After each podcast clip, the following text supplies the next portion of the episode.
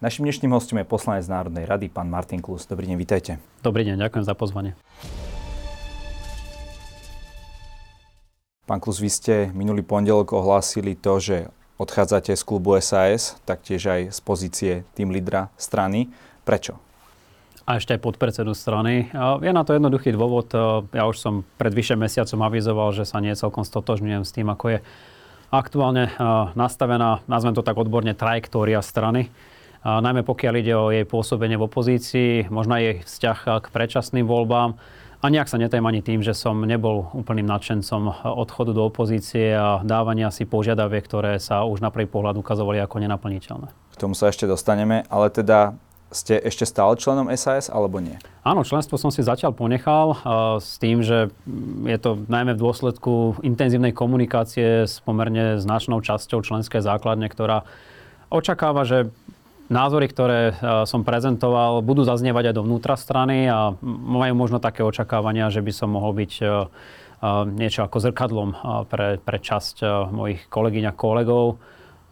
Pravdepodobne to súvisí s tým, že sa do istej miery stotožňujú s tými názormi, ktoré prezentujem na túto tému. Ale zase rozumiem, že sa nedá ísť hlavou proti múru a keď sa bude ukazovať, že som v čoraz väčšej menšine v tejto súvislosti a čoraz viac členov vníma moje pôsobenie v strane ako problémové, tak rozhodne nikomu problémy robiť nechcem a nebudem, a tak ako som avizoval už dávnejšie verejne, že sa chcem rozísť podľa možnosti v pokoji a miery a bez pálenia mostov, tak to platí aj v prípade mojho členstva. Takže máte tú nohu danú vo dverách, v prípade, že sa tie pomery zlepšia, sa vrátite, v prípade, že zhoršia, odchádzate. Veľmi presne ste to pomenovali. Ako to, toto vnímajú vaši voliči? Uh, nie je to také trochu zvláštne, viete, že z tých pozícií odchádzate, nebudete hlasovať so Saskou, na druhú stranu tam budete pôsobiť ako taký, neviem, ako sa to, uh, možno diablov advokát? Uh, neviem, ako to vnímajú voliči, ale každopádne viem z istotou, že uh, posledný prieskum, ktorý sa robil, tak uh, hovoril úplne jasnou rečou, že viac ako štvrtina voličov es a es zdieľa názor na odchod do opozície so mnou.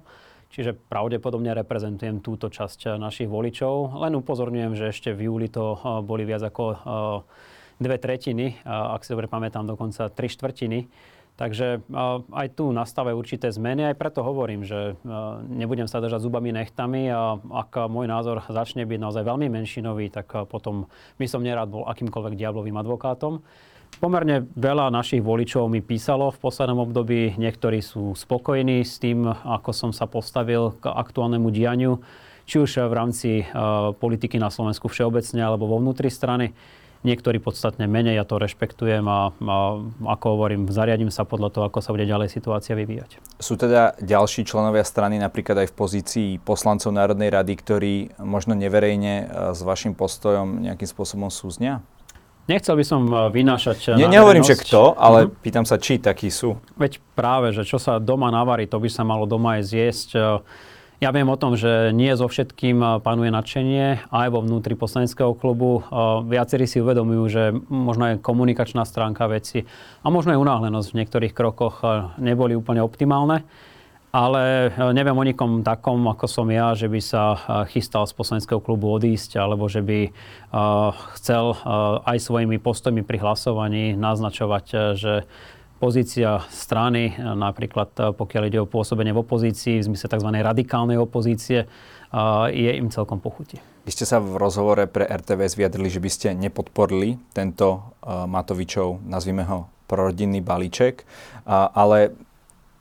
Z vášho pohľadu to nie je až také aj znásilnenie legislatívneho procesu, ale aj tá sekera do verejných financií, že by, ste, že by es a es mala odísť z vlády kvôli tomuto? Samotný rodinný balík podľa mňa nebol prvotným spúšťačom odchodu es a es. Možno to bol už taký pomyselný posledný klinec do spoločnej koaličnej rakvy. Ale ja si myslím, že tých problémov bolo podstatne viac. Ja som sa stotožnil s názorom v strane, ktorý bol podľa mňa jednomyselný, že treba niečo urobiť. Súhlasil som s tým, aby sme vypovedali koaličnú zmluvu, aby sme rokovali o novej, takej, ktorá sa poprvé bude dodržiavať a po druhé nebude vytvárať taký zlý dojem z vládnutia, ktorý bohužiaľ táto vláda navodila. No ale k tomu pribudla požiadavka na odchod Igora Matoviča z vlády, ktorú teda časť Republikovej rady, alebo teda značná časť, povedal by som, že až väčšina, obrovská väčšina označila za principiálnu. No tak, ale vy ste už vtedy hovorili, že toto sa nepodarí. No áno, a pýtal som sa zároveň, aký je teda náš plán B alebo C, keď sa toto nepodarí. Už vtedy na toto neboli úplne jednoznačné odpovede a bohužiaľ dnes sa ukazuje, že nám chýbala stratégia a taktika. A možno práve preto dnes es a es čelí aj takému zásadnému poklesu preferencií. A ja sa obávam, že ten pokles bude pokračovať. Váš kolega, politolog Štefančík, v čerstvom komentári pre Startida povedal, že es a es sa väčšinou darí v tých medziobdobiach, ale keď príde k voľbám, tak sa dostáva na hranicu zvoliteľnosti, čo sa vlastne potvrdzuje aj teraz tým poklesom preferencií. Takže je Richard Sulík zlý politický stratég, zlý líder? Nerad by som ho hodnotil osobne, to ja nemám muziku. Ne, nebavíme sa teraz o osobnej rovine, nebavíme mm-hmm. sa o pracovnej. A... No iste, viem, ako to myslíte, ale fakt je ten, že mám taký dojem, ako keby sme sa vždy zlakli, keď zrazu máme viac ako dvanásť percent preferencie.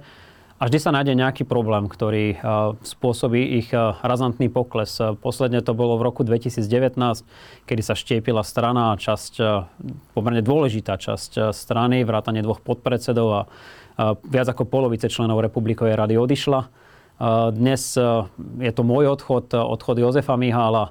Je to nesúhlas časti členskej základne, ale aj pomerne značnej časti našich voličov s našim odchodom do opozície.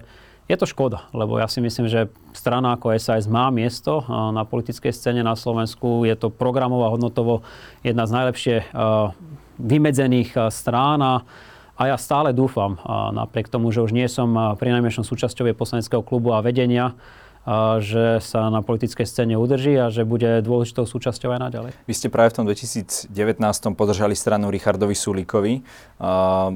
Prečo ste nepodržali teraz? Vnímate možno jeho nejakým spôsobom inak v kontexte týchto udalostí? No vnímam, že to nebolo správne rozhodnutie spájať problémy v koalícii s jednou konkrétnou osobou. Ja sa... Aby sme si to úplne ujasnili, mm-hmm. čiže podľa vás základný problém koalície nie je Igor Matovič? Základným problémom koalície sú pravidlá, ktoré sa nedodržiavajú. To, či sa na tom spolu podiela Igor Matovič, do akej miery sa na tom spolu podiela es a es, to už je otázka na ďalšiu diskusiu. Ja sa nejako nezastávam pána ministra financií a podpredsedu vlády. Viem si predstaviť, že viaceré rozhodnutia, ktoré urobil, mohol urobiť inak a lepšie, ale rovnako tak by sme sa mohli sporiť aj o našich rozhodnutiach alebo o rozhodnutiach, ktoré padali počas celého dva a pol ročného obdobia nášho spoločného vládnutia. Toto sme si mohli naozaj sadnúť a vydiskutovať. Mali sme na to dva mesiace počas leta. Nemal som pocit, že sme ich dostatočne efektívne využili. Skôr som mal pocit, že sme si hľadali dôvody, prečo túto koalíciu ukončiť, ako spôsoby, ako ju podržať a pokračovať spolu ďalej. A toto mne je osobne nie je veľmi blízke. Ja sa nijak netajím aj tým, že keď už aj došlo k odchodu opo- do opozície zo strany es a es, mali sme byť tou konštruktívnou opozíciou. Tou, ktorá sa nebráni rokovaniam, napríklad aj o štátnom rozpočte, a tou, ktorá si dokáže aj vďaka týmto rokovaniam ešte stále vydobiť svoje miesto na slnku a možno aj z opozície zrealizovať aspoň ďalšiu časť nášho programu. Dobre, ale aký teda bol ten váš recept? Boli ste podpredsedom strany, čo je významná funkcia. Keď teda by neodišiel Igor Matovič, tak ako si vy viete predstaviť ďalej to fungovanie? Lebo napríklad... Či už aj komentátori, ale aj, aj členovia es a es hovorili, že s nimi Igor Matovič častokrát vymetal, tak nedialo by sa toto proste ďalej? Toto je veľmi hypotetické, ale mne sa páčilo to, že ku koncu sa snažili prinajmenšom premiér Heger ešte nájsť nejaké riešenie. A je ten, je, je pán Heger ten, kto má tú moc a kto má tie karty v rukách? No ak by to bolo uh, dohodnuté písomne, ak uh, by tu naozaj začali platiť aj určité mechanizmy, ktoré on navrhoval napríklad v rámci fungovania koaličnej rady, tak vždy by toto bolo uh, lepšou alternatívou. Teraz myslíte, prepáčte, tú rozhodcovskú komisiu, no, ktorá by... Áno. A to si viete predstaviť? Viem ako, si to predstaviť. Ako politolog ste už videli? No nie je to úplne štandardný jav, ale ani tá koalícia sa už nesprávala v posledných mesiacoch úplne štandardne, takže bavme sa o tom, ako ju zachrániť, ako jej pomôcť. Tá diskusia nebola. Možno mohol prísť pán premiér skôr s týmito, s týmito riešeniami. Ja nechcem teraz hľadať viníka, ale, ale každopádne nechávalo sa to na poslednú chvíľu, potom prišiel ten koniec augusta a už v podstate sa tomu odchodu nedalo zabrániť, čo je škoda. A ako hovorím, kto chce hľadať spôsoby, kto nechce hľadať dôvody, a ja som mal dojem z toho leta, že sa podstatne viac hľadali dôvody, ako by sa hľadali spôsoby. Aj spôsob komunikácie nebol úplne optimálny, lebo mne to pripadalo ako taká malá zákopová vojna, že sme po sebe strieľali, niekedy viac, niekedy menej, a keď sa chce niekto dohodnúť, tak pri najmenšom by mal upokojiť zbrane. Vy ste vnímali tú kritiku Igora Matoviča, ktorú v podstate hovorí doteraz, že es a es častokrát torpedovala tie rôzne rozhodnutia, napríklad počas pandémie, lebo vieme, že táto vláda nastúpila rovno do nej, že nebola úplne konštruktívnou stranou v koalícii? No, to isté hovorí es a es o Olano a osobitne o pozícii Igora Matoviča. A až sa to teda dostalo do takej situácie, ako sme mali v roku dvetisícdvadsaťjeden, v marci, kedy pán podpredseda vlády, už dnes vtedy predseda vlády, musel odstúpiť zo svojej pozície. Aj preto očakávať, že to urobí druhýkrát na konci tohto augusta, bola pomerne, pomerne naivná predstava a táto sa ani nenaplnila. Ja som na to upozorňoval od samého začiatku, ale bohužiaľ môj hlas bol veľmi menšinový. Vy ste hovorili, že ste s pánom Sulíkom mali na túto tému večeru, že vám varil risotto. E, tak čo ste stihli, čo ste stihli prebrať na týchto legendárnych stretnutiach, ktoré Richard Sulík organizuje? Tých stretnutí bolo viacero. Tá večera bola posledná. Aha, a takto, že by varil? Áno, áno, ja som zažil viacero takýchto dobrých obedov alebo večerí. A, a tam bol priestor na to sa veľmi úprimne porozprávať. A ja som ocenil to, že ten rozhovor bol úprimný, že sme si povedali aj, aj veci, ktoré nás škrú, pokiaľ ide o fungovanie strany smerom dovnútra. No ale ukázalo sa, že už asi nie je cesty späť a ja, ako som povedal, nechcem byť tou škodnou v klube strany, ktorú si vážim, ku ktorej mám blízky osemročný pracovný vzťah. Tak som sa rozhodol radšej pôsobiť mimo túto stranu, ako by som jej mal nejakým spôsobom škodiť a narúšať napríklad tú pomyselnú jednotu poslaneckého klubu. A neprehováral vás Richard Sulík? Ale áno, samozrejme. A ja si práve toto veľmi vážim. A preto som rád, že ten odchod bol pokojný, priateľský, s podaním rúk. Už teraz je to trošičku zložitejšie, najmä po včerajšku, ale ja rozhodne nemienim vracať rovnakou kartou, ako, ako ju dostávam v politike. Už sa mi to pár rokov osvedčilo, že byť osobný sa jednoducho nevypláca. Vy ste aj v tom rozhovore pre er té vé es hovorili, spomínali ste nejaké špecifické hlasovania, ktoré, ak by ste boli súčasťou klubu es a es, by potom mohli rozdielovať jeho jednotu. O akých hlasovaniach sa rozprávame? No napríklad konkrétne. O tom včerajšom hlasovaní, kedy som tu obviňovaný za to, že kvôli mne sa idú zdaniť dôchodky na Slovensku, čo je samozrejme úplný nezmysel. A ja verím tomu, že osobitne volič es a es vie rozlišovať, čo znamená za, zdrž a proti. Ja som hlasoval a zdržal som sa, pretože nie som nadšený z toho, že by sa mali zdaňovať dôchodky, ale zároveň viem, že bolo potrebné opraviť druhý pilier. Zároveň viem, že ak mal zostať možnosť, ak mala zostať možnosť jednorázového výberu dôchodkov, tak nejaký kompromis sa musel nájsť. Takže som to vyjadril práve tým, že som sa zdržal. A keď sa pýtate na to, kde konkrétne sa rozchádzame, tak to je práve v tom, že ja som hlasoval, na rozdiel od mojich kolegyň a kolegov, ktorí nehlasovali, vytiahli kartičky. No a nakoniec sa stalo práve to, že to, že ja som hlasoval, umožnilo, aby ten zákon prešiel a potom si niektorí moji kolegovia a niektorí asi aj fanúšikovia strany myslia, že som to spôsobili, a čo je samozrejme klamstvo. A mňa úprimne mrzí, že potrebujú aj niektorí, mne ešte donedávna veľmi blízki ľudia, takéto niečo šíriť éterom. No tak to je tá opozičná politika, možno to, čo, čo ste hovorili, že či teda byť tou tvrdšou alebo teda tou mäkšou opozíciou, že či pomôcť vlastne koalícii tým, že sa zaprezentujeme. A... Toto by som rád dal na pravú mieru a som rád, že to môžem prvýkrát urobiť vo vašom štúdiu. Ja som hovoril od samého začiatku, že sa nebudem spolupodielať na obštrukčnej politike opozičných strán. A tu v tomto prípade nehovoríme len o es a es, ale tie kartičky musia vytiahnuť aj Kotlebovci, Republika, Fico a jeho družina a zároveň aj mnoho nezaradených okolo pána ex-premiéra Pellegriniho. Ja jednoducho nechcem byť súčasťou tejto skupiny a preto som bol veľmi prekvapený, že ľudia, niektorí zostali včera prekvapení. Mesiac hovorím, že to nebudem robiť, teraz to neurobím. A viacerí mi tu idú nakladať za to, že kvôli mne niečo prešlo, však sa na to mali pripraviť. Jediné, kedy som ochotný a pripravený na obštrukčnú činnosť, je, keď niekto porušuje pravidlá, ktoré máme v rokovaní Národnej rady dané, rokovací poriadok a ústavu Slovenskej republiky. A tak som napríklad včera aj urobil, keď bolo jasne porušené, flagrantne porušené toto pravidlo. Takže čudujem sa, že sa čudujú a zároveň mi nedá, aby som nezdôraznil aj to, že k čomu vlastne táto obštrukčná činnosť vedie. A čo by sa stalo, keby som aj ja včera bol vytiahol tú kartičku? No nič. O pätnásť minút by sme hlasovali opäť. A ak by tam bol dostatok ľudí, tak pravdepodobne by to tak či tak prešlo. Zoberte si, že z tých takmer dvesto hlasovaní, ktoré sme včera zažili, v podstate okrem posledného bodu prešli všetky bez nejakých väčších problémov v súčasnej vládnej koalícii. Čiže čo sme dosiahli obštručnou činnosťou, že sme napríklad niekoľko týždňov sa nezišli v Národnej rade, čo súviselo aj s tým tzv. Hackerským útokom, je to, že sme zažili najdlhšie hlasovanie v histórii, modernej histórii Slovenskej republiky, viac ako šesť hodín. A na konci dňa aj tak všetko prešlo. Tak ja sa pýtam, na čo je takáto obštrukčná činnosť? Nebolo by jednoduchšie aj pre stranu es a es, aby sme komunikovali a rokovali so súčasnou menšinovou vládou, ponúkli jej, že za toto, za toto, za toto konkrétne zahlasujeme, ale očakávame, že vy nám podporíte niečo iné.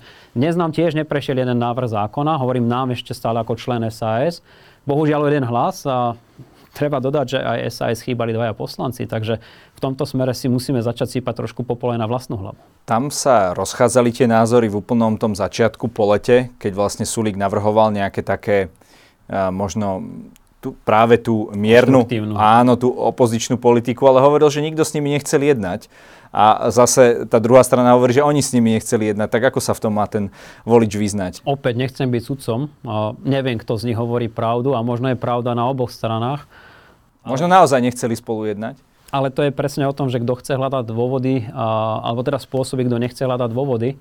A ja mám informáciu z oboch strán, že nejaké pokusy o jednanie tam boli. A čo viem z istotou, že napríklad k štátnemu rozpočtu boli kolegovia z es a es pozvaní priamo na ministerstvo financií a toto pozvanie, pokiaľ len včera odmietli.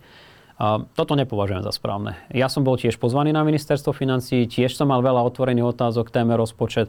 A prišiel som, bolo mi vysvetlené. Nehovorím, že už som sa rozhodol, že definitívne rozpočet podporím, ale považujem takéto stretnutia za veľmi konštruktívne a veľmi dôležité. A nemyslím si, že je niečo zlé na tom, keď opozičná strana sa na takýchto rokovaniach zúčastňuje. A už vôbec nič zlé by nebolo na tom, ak by es a es napríklad presadila niektoré zmeny v rozpočte a vďaka tomu by potom tento rozpočet prešiel, pretože ja si stále nemyslím, že rozpočtové provizorium je lepšou alternatívou ako rozpočet, ktorý síce nie je úplne ideálny, dokonca by som povedal, že nie je dobrý, ale je stále lepšie ako ísť v jednej dvanástine každý budúci mesiac.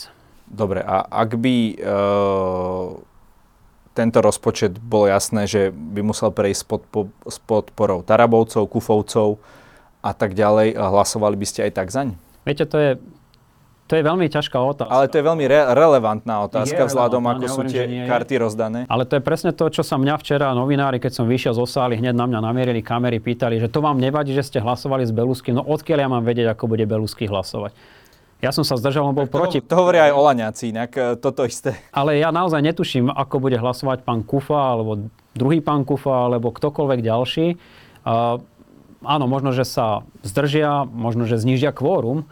Aj to je pomerne reálny scenár, že rozpočet prejde preto, lebo časť poslancov opozície si tesne pred príchodom do Národnej rady zlomí nohu, niektorí budú COVID pozitívni a ďalší budú mať nejaké iné zdravotné ťažkosti, alebo nedaj Bože ich členovia rodiny. Ja to nikomu neprajem, naopak, ale uh, nedá sa vylúčiť, že rozpočet prejde práve tým, že sa zníži kvórum.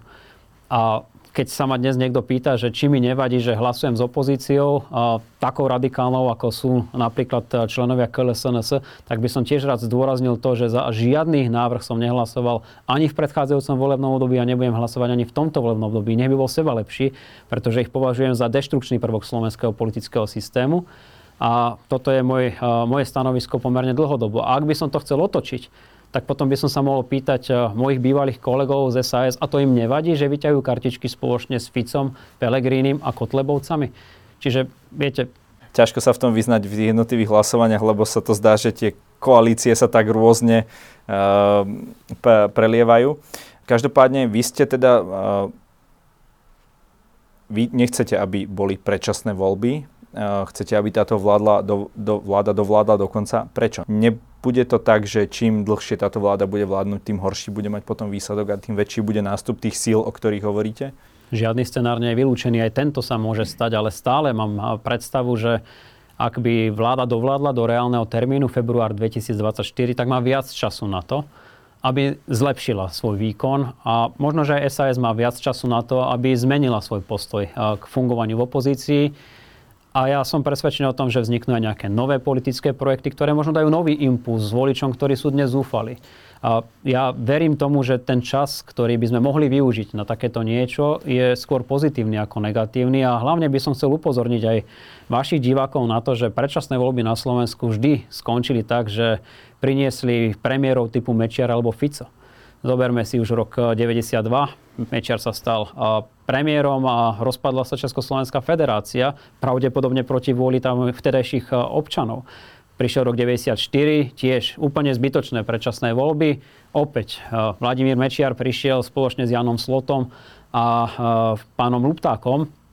A potom opäť v roku dvetisícšesť, kedy ká dé á síce na pomerne malé obdobie, ale predsa len skrátila volebné obdobie, tiež tu bol návrat Roberta Fica, alebo príchod Roberta Fica, ale už v podobe Smeru sociálnej demokracie, vtedy tretej cesty, s Jánom Slotom a Vladimírom Mečiarom. A nakoniec spomeňme si na ten nešťastný rok dvetisícjedenásť dvetisícdvanásť, kedy odišla Iveta Radičová po hlasovaní o dôvere v súvislosti s eurovalom. No a v dvetisícdvanástom roku Smer získal osemdesiattri mandátov. To je podľa mňa jednoznačná historická lekcia, ako sa končia predčasné voľby na Slovensku. Čiže ísť do toho rizika, že sa to zopakuje a že napríklad Hlas so Smerom budú mať ústavnú väčšinu, tak ja si neviem predstaviť, že toto je niekto ochotný za akýchkoľvek okolností podstúpiť. A vás ako politológa neštve aj to, že strana es a es sa už vlastne druhýkrát vzdala podielu na moci?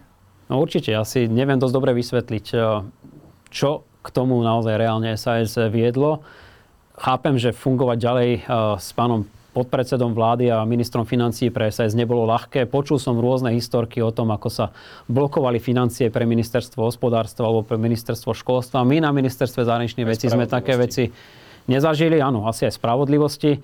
Ale viete, politika je umenie možného. Takže buď sa chceme dohodnúť, alebo sa nechceme dohodnúť. A boli rôzne varianty, ako sa dohodnúť. K tým sa už nechcem vrácať. Rozhodla varianta odchodu odchodu z koalície a tým pádom aj vzdania sa možnosti veci verejné reálne ovplyvňovať.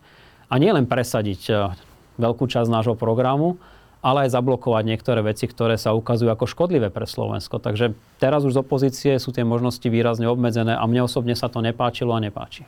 Takže dé pé há na vleky znižovať, neznižovať?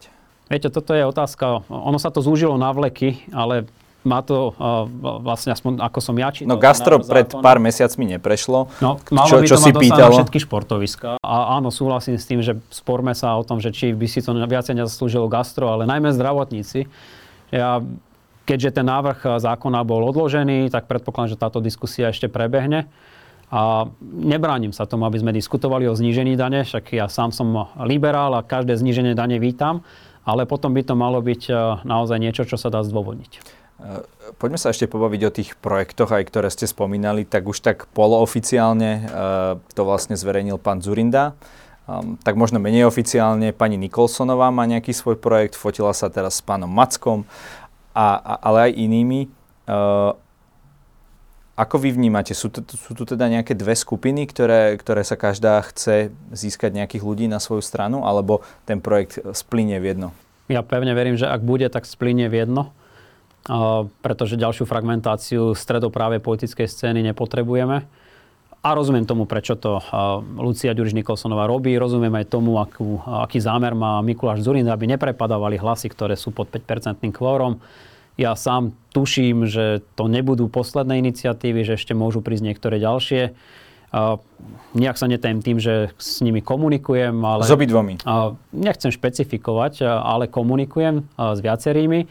A zároveň chcem zdôrazniť, že ja zostávam zatiaľ nezaradený poslanec Národnej rady a nebudem sa na teraz angažovať v žiadnom z týchto projektov, pretože ešte stále som členom es a es a nepovažoval by som to ani za veľmi korektné, ak by som teraz preskočil z jednej strany do inej strany, ale nič nie je vylúčené a ja som aj vo viacerých predchádzajúcich verejných rozhovorov povedal, že je možné, že už v ďalších voľbách nebudem súčasťou politického súperenia na Slovensku a ak príde ponuka zo zahraničia, čo koniec koncov teraz spomínal aj pán predseda Sulík a údajne toto má byť moja motivácia, čo zásadne a razantne odmietam, tak sa nad ňou budem zamýšľať, ale v tejto chvíli takáto konkrétna ponuka ešte nie je.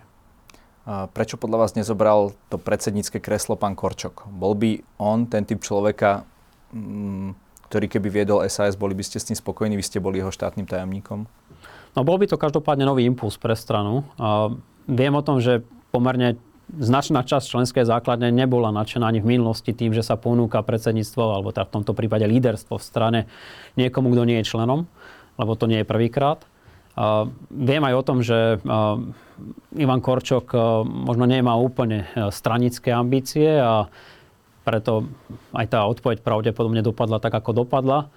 A zároveň si myslím, že je škoda, že sa to vôbec medializovalo, pretože uh, ak takéto rozhovory prebehli, tak uh, mali zostať uh, medzi možno štyrmi alebo ôsmimi očami a, a až keď bude pozitívna odpoveď, tak sa mala zverejniť, lebo takto to nepomohlo ani strane a myslím si, že ani Ivanovi Korčokovi. Ale to nie je prvýkrát, čo Richard Sulík prezradil možno niečo, čo, čo by nemal, pretože on o tom e, najviac rozprával, aspoň čo som ja vnímal. No niekedy naozaj e, je lepšie viackrát merať a iba raz strihať a poviem pravdu, že aj niektoré e, úvahy, ktoré viedol dnes na e, tému Martin Klus sa mi veľmi nepáčili a, a mrzí ma to, lebo sú veci, ktoré majú zostať medzi štyrmi očami a keď sme spomínali napríklad to dobré risotto, áno, boli rôzne diskusie a Richard Sulík vie veľmi dobre, že už pred pol druhá rokom som hovoril o tom, že ak bude mať šancu presunúť sa z politiky do diplomacie, že ju rád využijem. Teraz o nej hovorí ako o mojom motíve, tak toto je veľmi smutné a nemyslím si, že je to z jeho strany korektné. Vás na poste štátneho tajomníka nahradil Andrej Stančík, čo je jeden z najmladších poslancov Národnej rady. Je podľa vás na túto funkciu dostatočne kvalifikovaný? Bude ju vykonávať dobre? Dali ste mu nejaké rady možno? Kvalifikovaný určite. Poznám jeho životopis, má za sebou dobré štúdium a aj v Národnej rade ako člen Európskeho a zahraničného výboru sa ukázal ako veľmi kompetentný mladý poslanec. A samozrejme, že keď prichádzal na ministerstvo, tak... Tak ako som si to prial, som mu odovzdal agendu, má k dispozícii skvelý tím ľudí, s ktorým som pracoval a podľa toho, čo zatiaľ sledujem, tak sa veľmi dobre adaptoval a mali sme mať za okolností dnes do obeda stretnutie a trošku sa porozprávať aj osobnejšie o jeho dojmoch z fungovania na ministerstve, ale nakoniec mu zmenili let, takže sme to nestihli, ale dúfam, že sa nám to podarí budúci týždeň. A nebola, nebolo v hre aj to, že by ste zostali štátnym tajomníkom pod pánom Káčerom? Viedli sa rôzne úvahy, ale ja som považoval za korektné ako podpredseda strany nasledovať to, ako sa strana rozhodla. Hoď som sa teda s týmto rozhodnutím nie, nie, nie celkom stotožňoval. A áno, som dnes súčasťou Národnej rady. Možno, ak by som bol, bol býval vedel, ako sa veci vyvinú ešte začiatkom septembra, bol by som uvažoval iným spôsobom, ale neľutujem. Aj toto je pre mňa zaujímavá škola. A poviem pravdu, že návrat do Národnej rady z prostredia, ako je Ministerstvo zahraničných vecí, je pre mňa tak trochu šokom. Keď som robil podpredsedu Národnej rady, v tom čase bol predsedom Národnej rady predseda es en es Andrej Danko, tak som si už myslel, že nemôže byť horšia atmosféra v Národnej rade je. A musím povedať, že som veľmi prekvapený, aká polarizovaná Národná rada je po dva a pol roku vládnutia tejto vládnej koalície, čo je škoda. Ale to sa tak skôr hovorilo ešte na začiatku, že keď začali prvé tieto spory, že v tej Národnej rade, že to celkom funguje a že len na vláde sa to ako keby tak seká. Takže už sa to seká aj na vláde, aj, aj v Národnej rade. Aj z politologického hľadiska, keď sa nad tým zamyslíte, tak vlastne moc sa presunula z vlády do parlamentu. Tým, že vláda nemá väčšinu v parlamente, no tak mnohé zákony, ktoré predkladá, si musí vybojovať v Národnej rade. No, takže je pochopiteľné, že potom sa aj tá negatívna atmosféra presunula z vlády do Národnej rady Slovenskej republiky. Oslovilo vás napríklad Progresívne Slovensko? Nie. Ste pre nich moc pravicoví, alebo?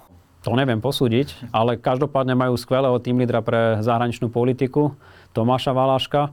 Takže asi by zbytočne duplovali niekoho, kto sa venuje práve tejto problematike. Ale ani on nehlasoval za spojenie uh... prezidentských volieb a eurovolieb. Dohodli sme sa, že si dnes dáme kávu, ak to stihnem, tak by som sa chcel spýtať, že prečo? Lebo neprešlo to, takže teraz budeme zbytočne vyhadzovať peniaze uh, na ďalšie voľby, ak teda to tak vnímame, uh, ktoré, ktorých účasť vy sám ste komentovali, že možno bude najnižšia v histórii a že si opäť spravíme hanbu. Áno, toto je ten problém. Prečo som aj dva a pol roka naozaj aktívne pracoval na tom, aby sa táto zmena ústavy dostala uh, do Národnej rady. Chýbalo sedem hlasov. Uh, Viem konkrétne, ktoré a budem sa snažiť veľmi individuálne rozprávať s týmito poslancami a poslankyňami, aby sme prípadne o šesť mesiacov spravili korekciu a ešte stále je šanca urobiť túto zmenu v ústave tak, aby sme nezažili veľkú európsku hanbu, pretože boli by to štvrté voľby v priebehu troch mesiacov A ja sa veľmi vážne obávam, aká by na nich bola účasť. A myslím si, že aj po týchto spojených voľbách je zrejme, že tie spojené voľby majú zmysel. A hoď teraz nastal istý chaos, možno preto, lebo mnoho občanov nevie úplne presne rozlíšiť kompetencie žúb a miest a obcí, ale v prípade prezidenta a poslancov Európskeho parlamentu je to snáď úplne jasné. A nielen, že by to ušetrilo časť a pravdepodobne aj časť verejných financií, ale hlavne konečne by sme sa pohli aj s legitimitou poslancov Európskeho parlamentu na čísla, ktoré sú štandardom v Európskej únii, pretože pri desať percentnej účasti tá legitimita je naozaj veľmi nízka. Pán Klus, každý u nás môže v našej relácii na záver povedať to, čo sám chce do tejto kamery. Je to na vás, nech sa páči. Tak ja hlavne ďakujem za možnosť povedať tu aj niektoré možno neúplne príjemné veci. Pretože taká je proste politika a nebudem klamať, že som trošku sklamaný z toho, kam sa posunula politika na Slovensku za dva a pol roka, pretože v marci dvetisícdvadsať som veril, že nastáva veľká zmena a hlavne verím, že vo februári dvetisícdvadsaťštyri, pokiaľ budú regulárne voľby, nenastane veľká zmena, ktorá by nás vrátila tam, kde Slovensko bolo ešte vo februári dvetisícdvadsať. Ďakujem za rozhovor. Ďakujem aj ja.